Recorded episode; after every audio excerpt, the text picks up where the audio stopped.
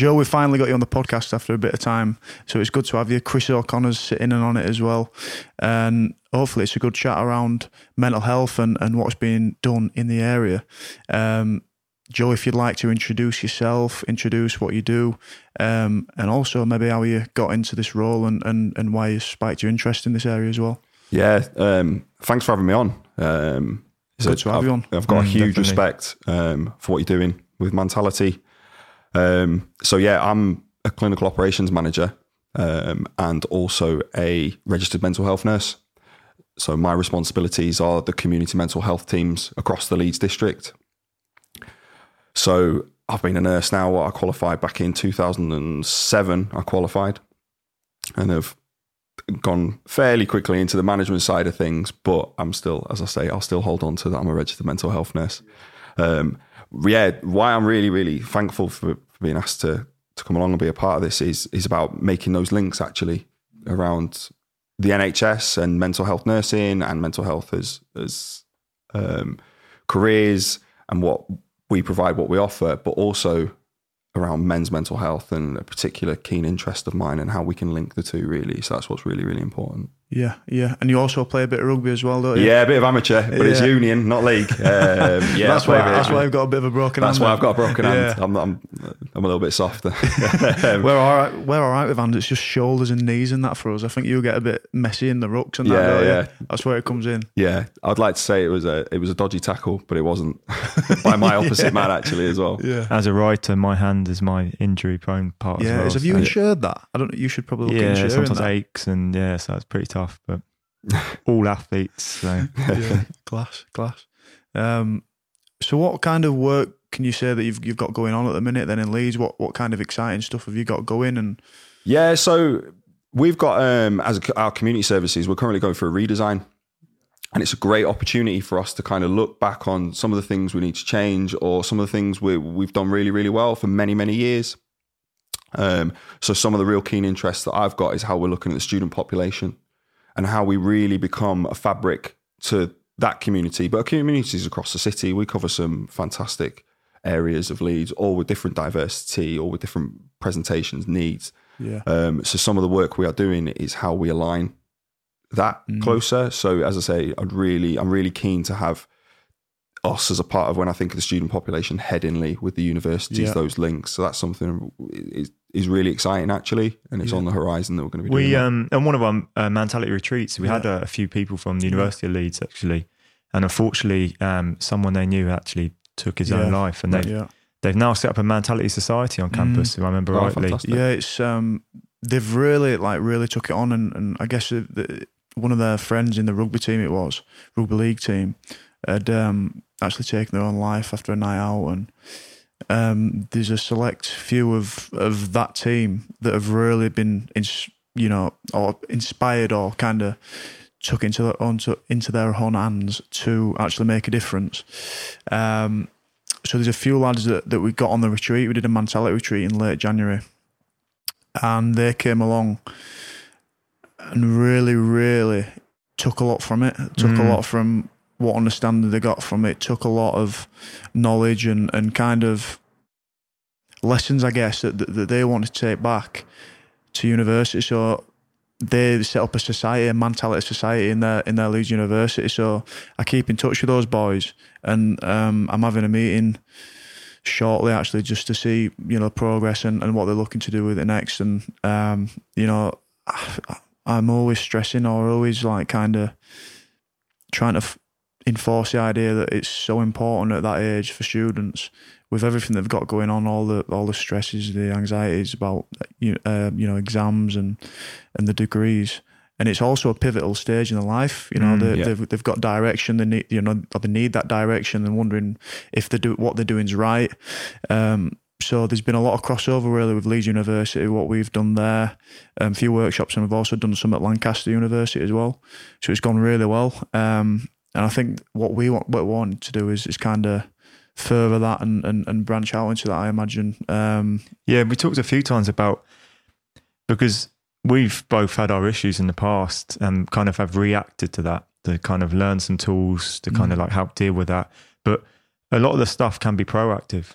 So we want to kind of promote that, you know, maybe you're not going through a bad time now, but it's good to have the tools in case you are. And if you are going through a bad time, these are the resources which can help you. Yeah. And yeah, the work with the unis is quite important at the moment, because you'll know better than me, Joe, but I think overall suicides are slightly down, but on campus they're actually increasing at the moment. Yeah. So there is a problem on campus. So. Yeah, and it's been in the press recently around the government's drive to look at the student population and do a lot more, and it based around the suicides.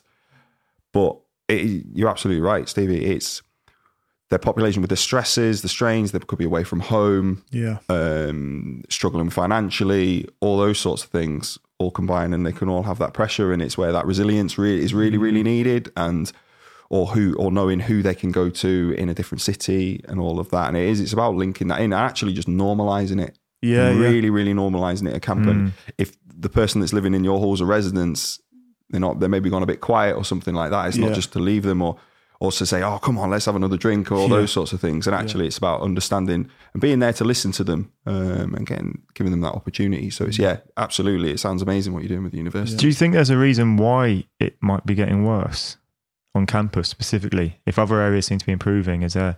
It's a really, really good question. It could be for so many different reasons. Is it the stress and strains of life which continue? It's a pretty vague answer, but is it that? Are we making sure that we've got support plans in place? Are the universities, because they're getting bigger, because of the financial limits being taken off, are they being able to provide the support that they can? Have they got the infrastructures in place with that increase in number of students? And it's hard to gauge one thing, I guess, to find out. But even in the time I've been in Leeds, I was a student like 10 years ago, I think I first came to Leeds, and I did my undergrad and my MA here. And it was always an end in itself for me studying. I just enjoyed studying. But I feel like from people I know who are younger and studying now, there's far more pressure on it having to get a job at the end of it, or being something that leads to a job rather than an end in itself. Yeah. So I don't know if that kind of plays into it, if we kind of need to change the perception of what education is. Yeah, and we think there's a starting point of a £9,000 a year debt straight away, which doesn't help, which is a massive increase from, I don't know, when did they bring it, 5 years ago or whatever it was they brought in. That's a huge stress and strain, and that future of I'm not going to be able to pay that off for however many years. And I think there's more and more people actually going to university, and then I imagine that's a strain on their support system, a strain on what they can do for getting them to see people when they need help. And obviously, you know, when there's more and more people joining, you've got to look after more. That's just a basic kind of... Yeah. I know some people who work at the University of Leeds, actually, and they do have really good support networks, but they were saying that the increase in demand is getting... you know, to breaking point, I think. They'd be able to speak better than me on it. But yeah, it's hard to see what's currently going wrong on campus. So things like mentality and things like that could help with their societies, and things we can promote better mental health in everyone. But yeah. And there could be wider systems issues. So it could be that actually those support services in the universities, in the student medical practice, as an example, the GPs, they're saying, we're referring in, but maybe the length of time for response, or that immediate response, or is actually the service they're referring to the correct source, the resource, or the right resource, and all that can add to it as well. And does all this tie up with your role then in as mental health in community? Is it kind of bridging the gaps where... Yes, well, so partly, so my role is the services I oversee, they are for what we say is severe and enduring mental health needs. So if we say it can start low, moderate to severe and enduring. They're not always the best measures, but that's how it can be with it. So there is a responsibility for us, but there's also a responsibility for us to make sure we're getting our assessments right, and we're getting to see and signposting people and doing our assessment and saying, right, actually there's some really good third sector services out there. Our voluntary sector in Leeds is fantastic. And actually saying, okay, we might not be able to provide this, but here's another service that's fantastic. Or actually we can help you alongside your university, maybe university counsellor or wellbeing practitioner, or... And it's about how we work as a wider system as well. And would they come to you through like a normal service, like a GP, or after being in hospital or something like that? Yeah, so we can get referrals through GPs and number of other sources. might be through hospitals, might be through third sector or a single point of access. But there's, I also wanted to take the opportunity to promote, there's a website. It's not our NHS website, so it's not my organisation's website, but it is for the City of Leeds, which is called Mindwell. And for the younger generation, it's Mindmate. Really, really good, continually developing with more information on there. But if someone does want some information, or I've noticed my friend or in yourself that you've noticed something, you can go onto the website. There's a load of information on there. It's got our service information there, but it's also got all the other information. It's really, really useful to know. Yeah, definitely. Because one of the things I was going to ask you actually, if I'm someone listening to this podcast now and maybe I'm not at crisis point, but I'm not feeling great, I'm noticing things, these are sort of places you'd signpost people towards? Yeah, absolutely. Definitely speak to your GP, if you speak to your general practitioner, or even in the first steps, if people don't want to go and speak to the general practitioner, speak to your friend or someone you know, or someone that you feel that you can trust. And that's why these campaigns that are around talking are really, really important. There's also the element that your friend is going to be there to listen as well. Yeah, it's a crucial part of it, listening. So thinking about that kind of side, you get a lot, right? Sometimes you've been on Q&A panels with me, and sometimes some of the feedback does say, okay, well, it's all very good going to your GP, but the waiting list for CBT therapy is 9 months. In that kind of that gap, that 9 month, is there other places you can push people towards, or you suggest, or is there ways you guys are trying to work to bring those things down? Or yeah, so what I've seen a number of services do is they will point out or hand out or give some self-help guidance. Waiting lists are the last thing we ever want, ever. Yeah. And unfortunately, there are parts of the NHS system where we do have those waiting lists. But yeah, so it's through self-help. But if there is someone where we can see potentially the mental health is getting worse or could be getting worse, then those individuals should have plans. Look, if you're noticing things getting worse, get in contact with us. This is what we need to do now, and just to try and work on that. But yeah, there's a lot of hard work going in. I'm not just saying that. There's a lot of hard work going in to try and get any of the waiting list down, and to try and think of new ways to be able to support individuals, because as more and more people are talking about it, which is a good thing, the increase in referrals and the need for support is going to go up, and does go up. And if people are on waiting lists, there are other resources they can go to, like places like Andy's Man Club, which we talked about before. Yeah, absolutely. There does seem to be a shift for the good in that respect. Yeah. Do you want to touch a little bit on your own inspiration for becoming a mental health nurse as well, Joy? Is there anything that... Yeah, so the reason I got into it was I was at school. I was I think I was around 12, 13, and my mum was diagnosed with schizoaffective disorder. And the way I describe that is it's a psychotic illness with mood disorder within it. So, and went through school. I saw some things and supported my mum with some things that I wouldn't want anybody to have to witness and go through, but I know it happens a lot. Carers are so important. I've become a child carer. I didn't realise at the time. Yeah. And then it was just as I was looking at my university options, and I was all for doing sports science, love sport. That was what I was going to do. My teacher turned around and said, "Do you want to do that? Or I can see that you're really good at this, so why don't you apply to become a mental health nurse?" And that's what I did, and that's how come I got into it. And it was the best decision I ever made. And for me, being a man, we don't always associate with being a nurse, because historically nurses are, it's seen as what's previously a female dominant profession. But it's the best thing I've ever done. Wow. I can imagine it's one of those jobs which is incredibly rewarding, but also incredibly challenging. And it always makes you think that as a society, we always, put certain people up in the media, and there are genuinely like real heroes out there doing really important work. And my grandma had schizophrenia, and I remember visiting her in some of the institutions, and the people who work there, I thought, they don't get the thanks that they deserve for that at all as a society. So yeah, it's great you do that work, man. It is really inspirational.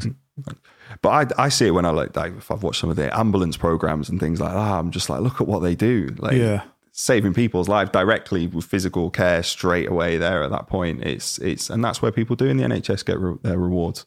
Really funny story, when I was on the operating table a couple of weeks ago, the theatre nurse turned over to me and we were talking about things. I said, "Oh yeah, I work in the NHS. I'm a mental health nurse." He goes, "Oh, I thought you looked overworked and underpaid." And it's like this ongoing joke. But actually, you don't go into the NHS. Or I didn't. I don't go into the NHS to make lots and lots of money. You actually do it because there's a real caring element into it, and that's where our staff, that's where our nurses and our occupational therapists and psychologists, doctors, all get that.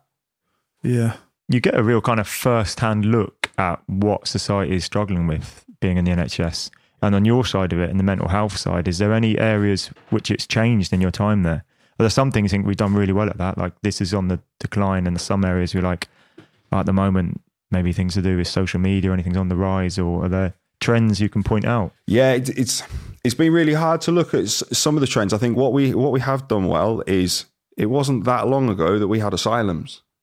So to move from asylums to more community-based, and there will be some disagreements with some of the hospital bed pressures that we have, but actually people not being locked away in institutions for the rest of their life and all, or for a period of long, that's a real good thing. So there's a lot of management around them not having to go to asylums, and they can go out and live a life then. There was a big step change many years ago, and it felt a little bit unplanned. Just looking back on the history, I didn't work in services then when that shift happened, but there was this why we don't want people in hospital. We want people to be at home with families, friends, their loved ones and everything like that. And that should always be our aim and our goal.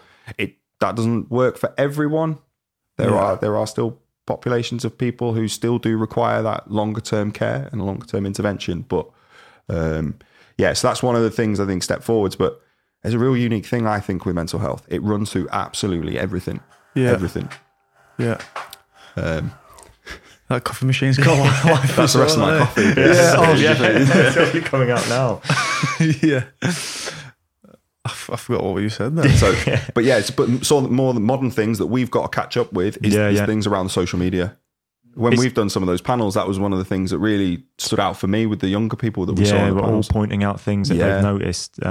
That perhaps, we notice things and everyone notices they might use their phone too much, but they were talking about quite, severe issues arising out of Instagram and stuff like that, and body image and self-harm and things they see. And I guess the NHS, it must be really hard. I don't even know if it's part of their remit, but do you guys try and look to the future to how these issues might be occurring? Or is it always a case of we're reacting to what society's giving? Is there areas where people are projecting potential problems? That comes with pockets of where some of our clinicians, some of our nurses, doctors are really, really good at looking at the research that's out there and having to keep on top of that. But how we do that as a massive organisation or group of organisations, the NHS is one of the most complicated setups, I think, in terms of organisation, because we're all individual, but then we're big of part of a bigger organisation, I'd say.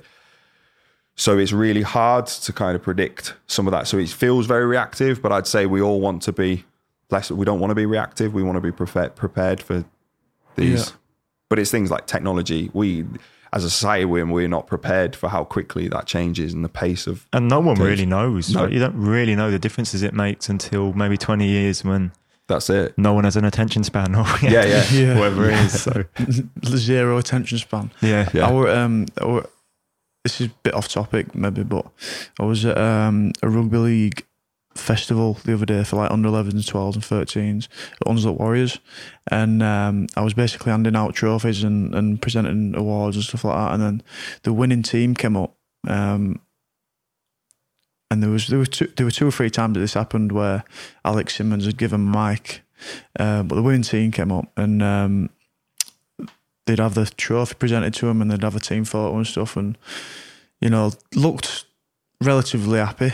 I don't know, might have been a bit nervous about going up on stage and stuff, but one of the lads got the mic and said, "Follow me on Instagram at @look_" I'm just going, wow. I'm just thinking, when I'm going, if you're going up as a team to get a trophy, there's the last thing you think about is this persona on online that you've got to keep up. You're in the team and you're having a laugh, and I'm just like, this is about under 11s, under 12s. This. Get me on my personal website.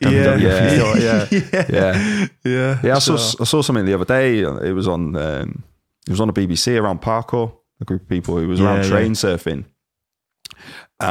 but it was this need to ever increase, and it was just all advertising on YouTube for the individual, and they even touched on it. They had their own struggles following the death of a friend, but it was this follow me on such and such and tune in to the next episode. And it was like, but they're doing very dangerous and scary things, but they've got their reasons for doing it. And it was just this need to be famous on YouTube or whatever the driver is for that. Yeah, I don't know. It's you know, you're in this mode, or you're playing the games and you win a trophy and stuff. Just look after that bit now, don't you? I don't know. Maybe it's.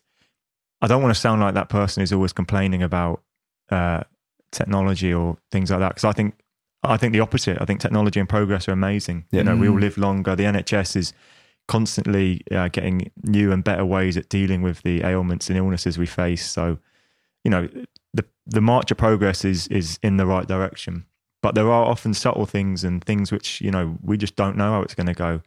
And just intuitively, my gut reaction says that there are definitely issues with social media, and there are some studies to show some of these things. But when you just hear things like that, it just doesn't sound healthy. How often it takes you out of the moment. Yeah, it just makes me uncomfortable hearing things like that and thinking about young people and how their minds are so malleable at that age, and worrying about how they might appear on Instagram. It's hard enough worrying about, you know, how you appear in school when you're 12, 13 years old, and then having to worry about your follows and... Yeah, we spoke a lot about that on the last podcast, and we keep coming back to it. I keep turning the conversation to it, but yeah. If you have any comments, tweet us. Follow me on YouTube. Like constant convo. Yeah. Please follow. Yeah, just keep following. Yeah, do follow us. So. But that just shows you how out there, how relevant it is, like, to now, and how dominant it is. Mm. Is changing. I think there's a Simon Sinek quote on it, and it says it's like it's just similar to getting an alcoholic and just showing him the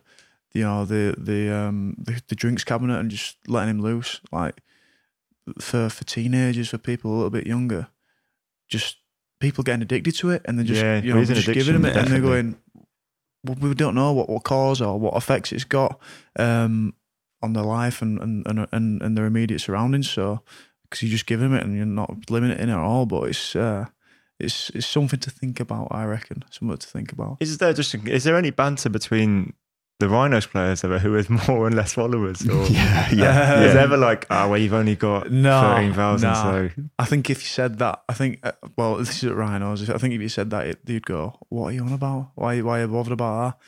But you do go in change rooms, and then there's just like people just on the phones. Just like head down and looking on the phones. Do you ever get no phones enforced? Because I remember one of the things that came out of the England camp, you know, is how Southgate's trying to change the feeling. Mm. And one of the areas is that no one brought the phones to lunch or dinner.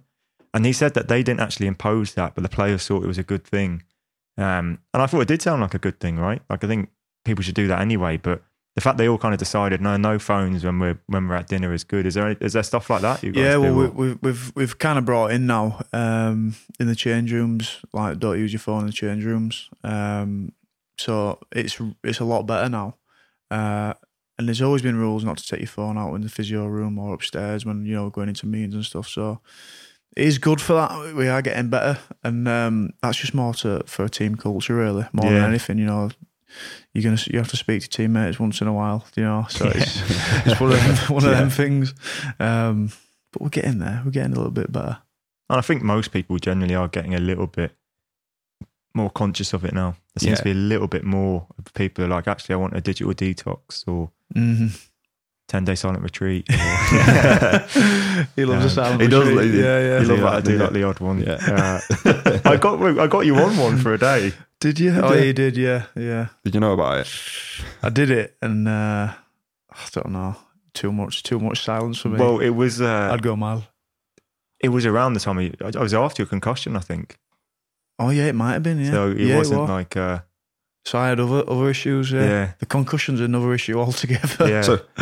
So you got him to go on a silent retreat whilst he had concussion? Yes, I did, yeah. So he probably isn't aware. He might not be aware. I think that was... Something made it a little bit worse, actually. I think meditations can be good for it. It is actually good for it. The neurologist, speaking to the neurologist, asking him what stuff were good for it, but I said, oh, meditation, is that any good? He's like, yes, fantastic for it. So I'm like, well, so I smashed that. I started smashing that like every day, 10, 15 minutes. And whether it did have a massive effect on it and make it better, we won't know, but definitely feel like I was getting a little bit sharper and a little bit more aware of what was going on. But yeah, that now I'm on the other side of it. I was speaking to you before, Joe. It's just a lot easier to navigate around when you start coming back together. So this is being recorded a couple of days before the London Broncos game, and you should be. You're over the concussion now, would you say? So we're over it for a bit. I had to have a bit of time away from the game, or a bit of time off not playing. So I think this is 3 weeks that I've not played now. But I've started coming back into doing contact, started doing more skills with the boys, and I think it's the time away is really good for not being stressed that you're not being involved, you know, not playing, and because that's half of it. You get stressed because your head's not right, and you get a little bit frustrated with that. So I had to step away from it and come back.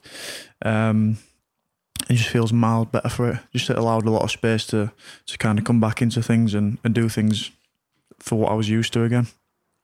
So You've had a concussion as well, Joe, from that, haven't you, before? And it's a really weird thing to go through, isn't it? Really Anyone weird. Who hasn't had it, it's just like the way you experience the world, it just gets shaken up and reset one day. And then you have to rewire it all and figure it all out again. And yeah. Like, I remember when it instantly happened, the colours changed. I describe it as the world just turned upside down in my vision. But it was weeks and weeks of feeling cloudy and noticing my moods were all over the place, up and down. And I felt like a real blunted effect at times. I couldn't recognise certain people, and it was really... Yeah.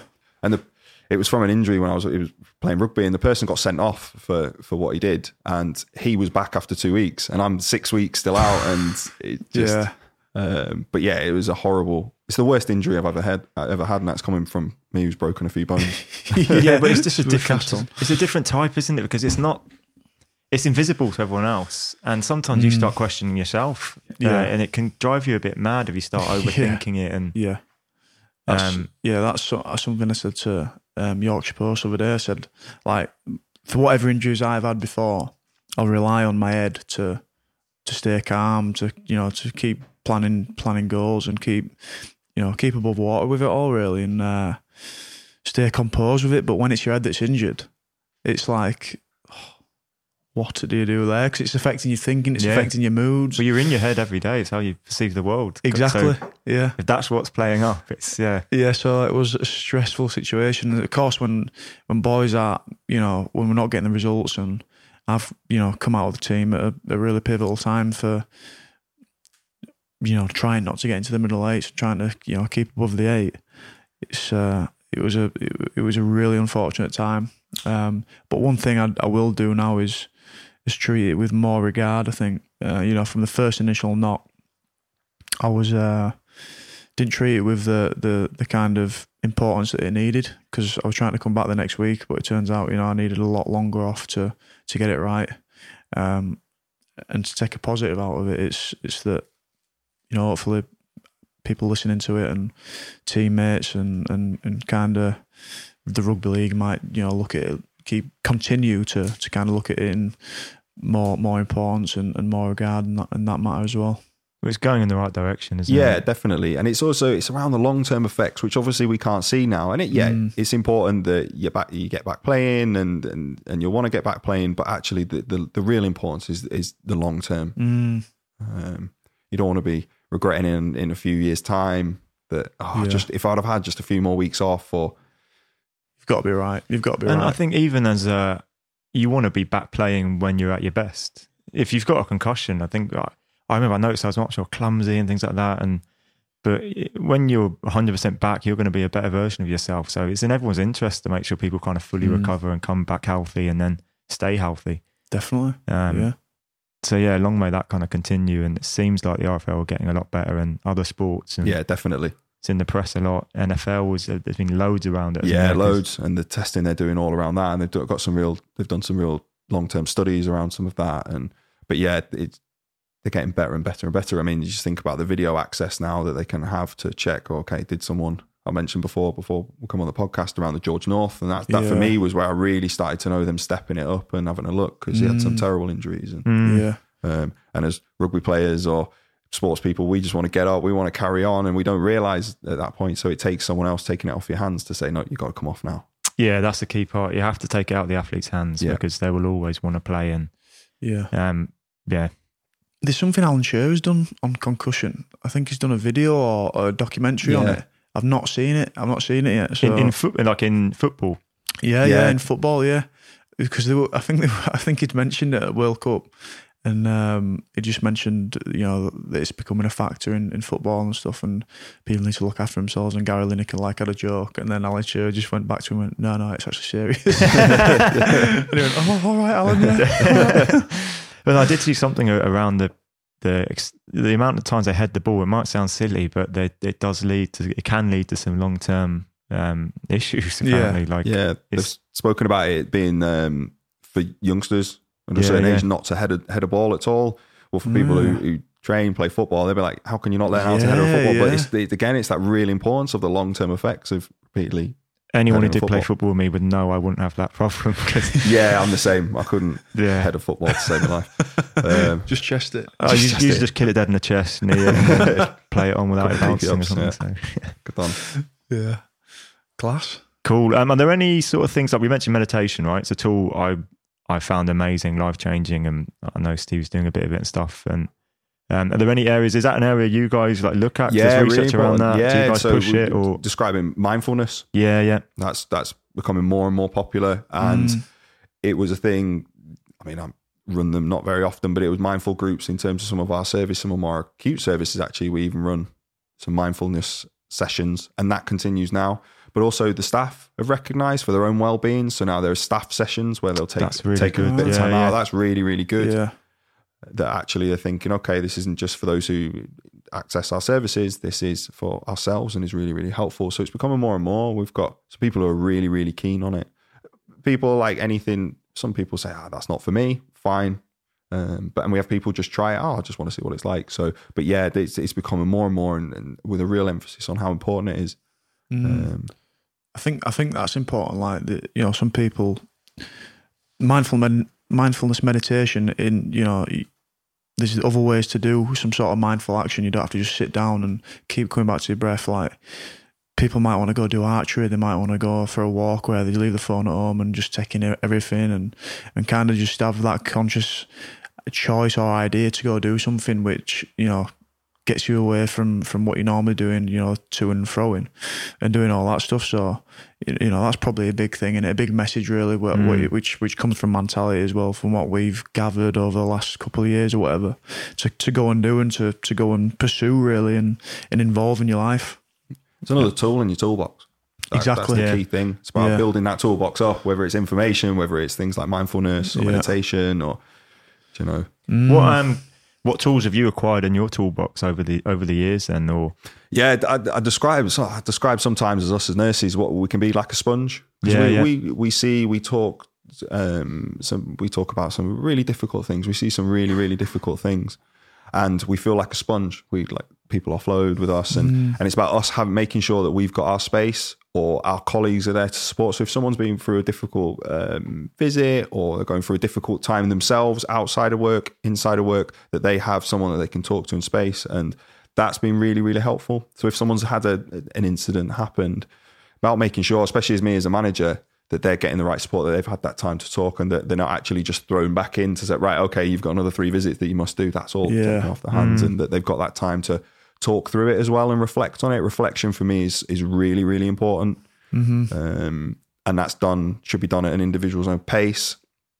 But going back over things, if it's too traumatic, fine, that's done. We've got professionals out there can help with some of that. But just making sure that they reflect over it, because people are left with bits of an event that happened and those bits can really affect them.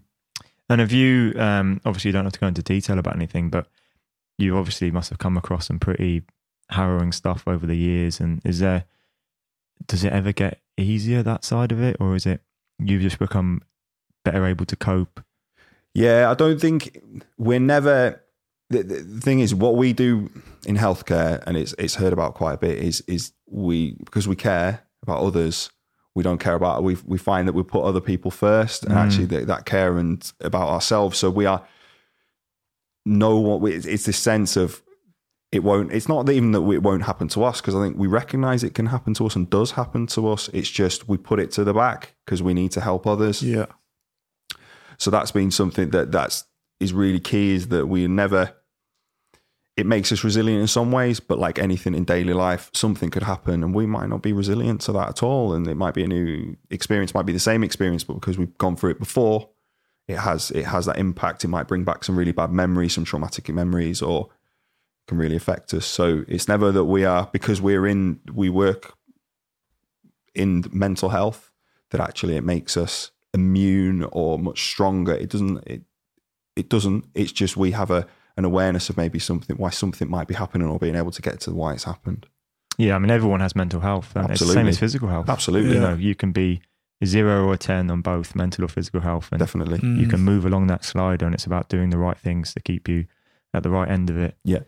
But life can sometimes give you things where, you know, the unexpected, that's how you recover from those. And one thing I'm really keen on is that we also focus on the positives. We do it a lot, don't we, in life? We will focus on the negatives, but actually some of the really good things that happen within our teams, that we make sure we promote that and say, hey, you did a really good job today.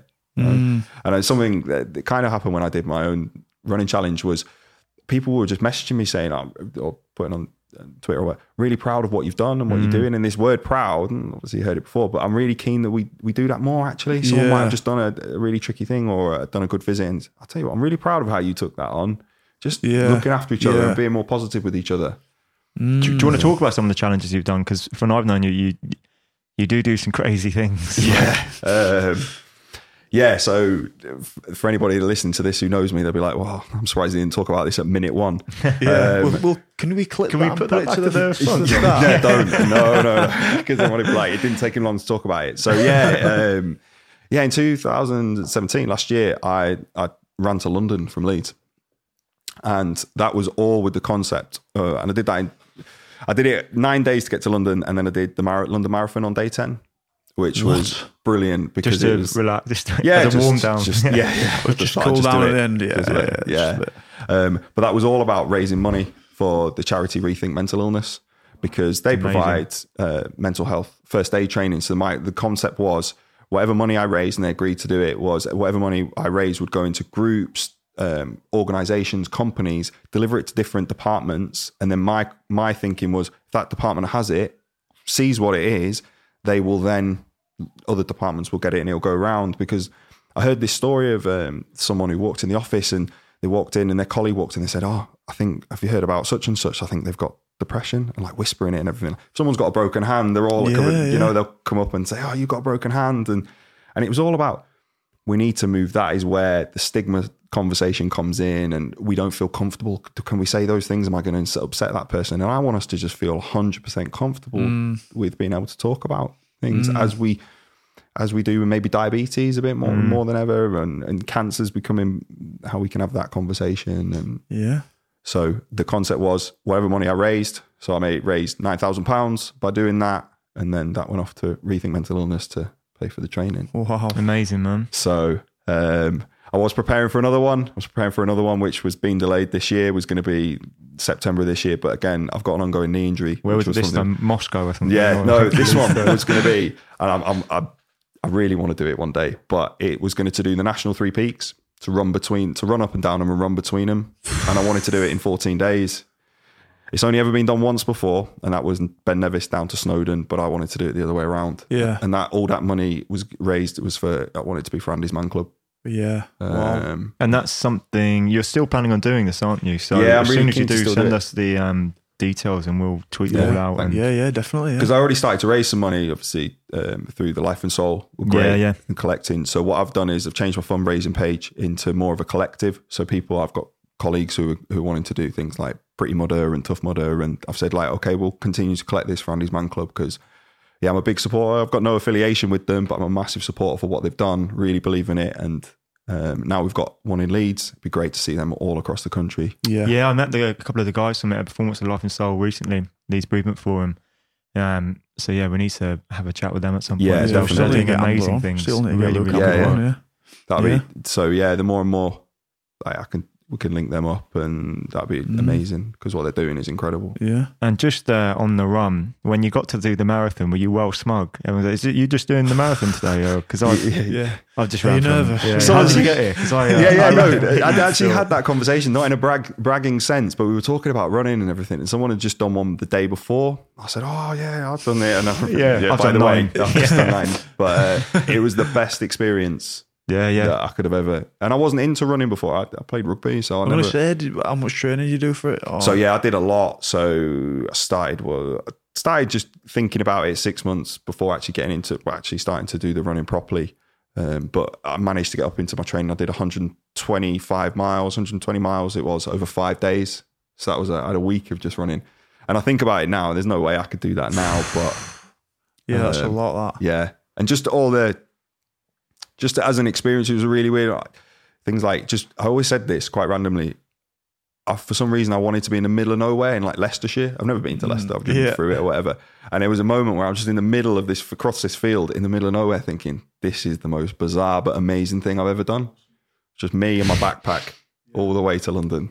How many bars of energy did you have in that backpack? It was great, because all the support I had were people from him. So the physio was from my organization, one of the dietitians from where we work, she helped me out, so she became my nutritionist to help me, and she'd help me work out how much I needed to eat. But I could eat a lot, and it was like the best thing ever, like literally I would just eat whatever I want.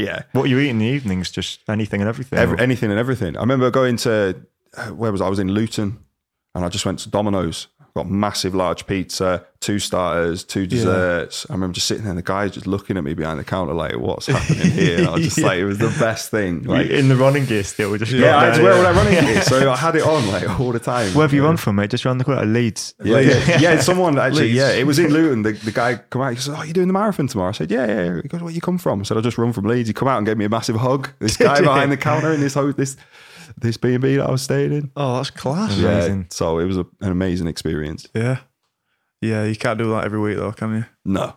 No. I can't do rugby either though, clearly. Because of my broken hand. One of the other things I wanted to chat to you about briefly was you had a link with Leeds United, you mentioned last time I met you. Is that?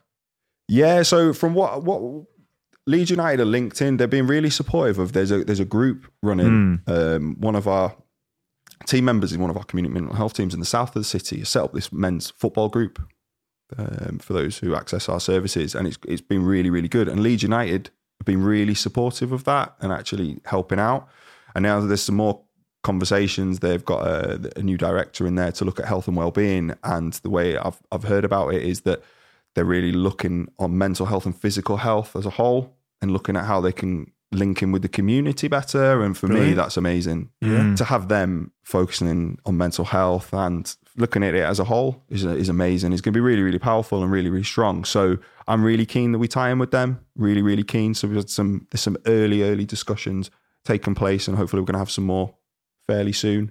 Was there the talk of a centre or a place, a physical place? Or that's been thought of. I don't know how far it's got to, but I think of, if we think of their, whether it's Elland Road or whether it's up at their training ground or anything like that, we've got our services linked close by. It'd be great to link up with them and be able to see it as a combined, because I think the Rhinos are a great asset to the city of Leeds in the sense that their foundation has been doing amazing work. Yeah, it'd be massive. Be massive to have Leeds United. Yeah, I've always think Leeds United kind of are in their shadow a bit when it comes to the community side of stuff, but hopefully that might be changing. Yeah, and I think of football clubs, professional rugby clubs. It must get asked by so many different organisations and groups because of the reach that they have to do it. But something. But I could, with mental health and how publicised mental health's been over the past couple of years, it's incredible. It's amazing. So to have someone like Leeds United and to continue what Leeds Rhinos are doing is we're doing something with Rhinos Foundation. Actually, it's going to be quite good. We're going around 36 community clubs, amateur clubs, and we're doing mental health first aid awareness across all them for coaches and parents. So we're running that in conjunction with Rhinos Foundation, and then the phase 2 is going to be like character development for some of the players that I think, trying to make it, or, you know, they're looking to make it as a professional, and kind of give him different avenues and a bit of a resilience kind of message, really, because, you know, a lot of them don't end up making it.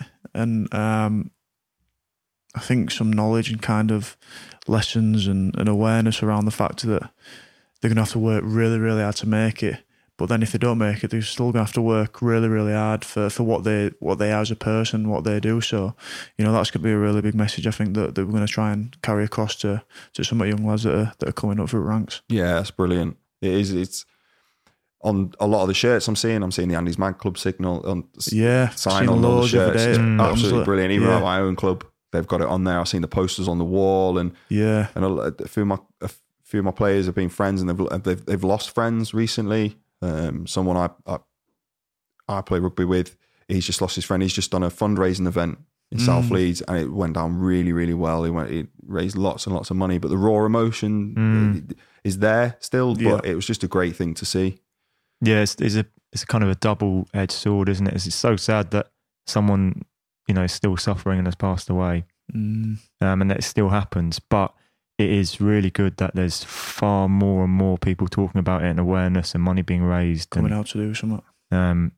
Yeah, it's pretty cool. And like, hopefully we've had some good discussions as Mentality with some people about rolling out some things, and hopefully we've got some exciting things which can tie up with some of this. Yeah, definitely. Just as a kind of, closing thing, Joe, are there any, have you got any top tips or any things like that, or any things you point people towards? I know I made a few notes. So Mindwell was one you mentioned. Yeah, Mindwell is that just Leeds specific? That's just Leeds specific. Okay. So if you go on to Google, so just type in Mindwell Leeds, it's got the resource on there. The top tips are, I don't want to be a bit cheesy by saying this, because I don't think it is. I think it is that talking, but also the importance of the listening, and as a friend, as a partner, it's not easy, because I think we think, well, I don't know what to do. I really I should know, or I need the answers, and actually people do have the answers. Just being able to listen and talk and just say, I'll tell you what, why don't I kind of put your arm around you, you know, and just say, look, come on, if we want to go to the GP, let's go to GP together, and just be there for each other and look after each other. We talk about it a lot. I try and be the most positive person I can. When I'm not feeling great myself, my family will turn around and say that I can be really negative, and I'm like, I don't realise, or I can't. Yeah. But it's about someone just bringing you around a little bit and kind of trying to keep that positive focus. And you mentioned before about goals. That's a really important thing for me. However small those goals are, how important that they're, really, really important. Having those goals, something to focus on, something to work towards. Yeah. Yeah. Well, I've just done something with some friends, and I think it's something I'm going to keep doing, but we all set kind of goals we wanted to achieve by the time we turned 30. You know, there was a little kind of financial penalty for everyone you didn't. They went to a group holiday part, and just having things like that incentivize you is... There's loads of times I was having to go to like a Muay Thai class or do something that I just didn't... At the time I didn't want to, but I was really glad I kind of was forced, because I had it down in paper as a goal. And yeah, it is... Again, it sounds quite trivial, but writing it down and things like that, but it does help, I think. Yeah. And I don't know if you've seen on the news, there's been people. Some people, there was a young lady, I think, put sticky notes and notes on bridges.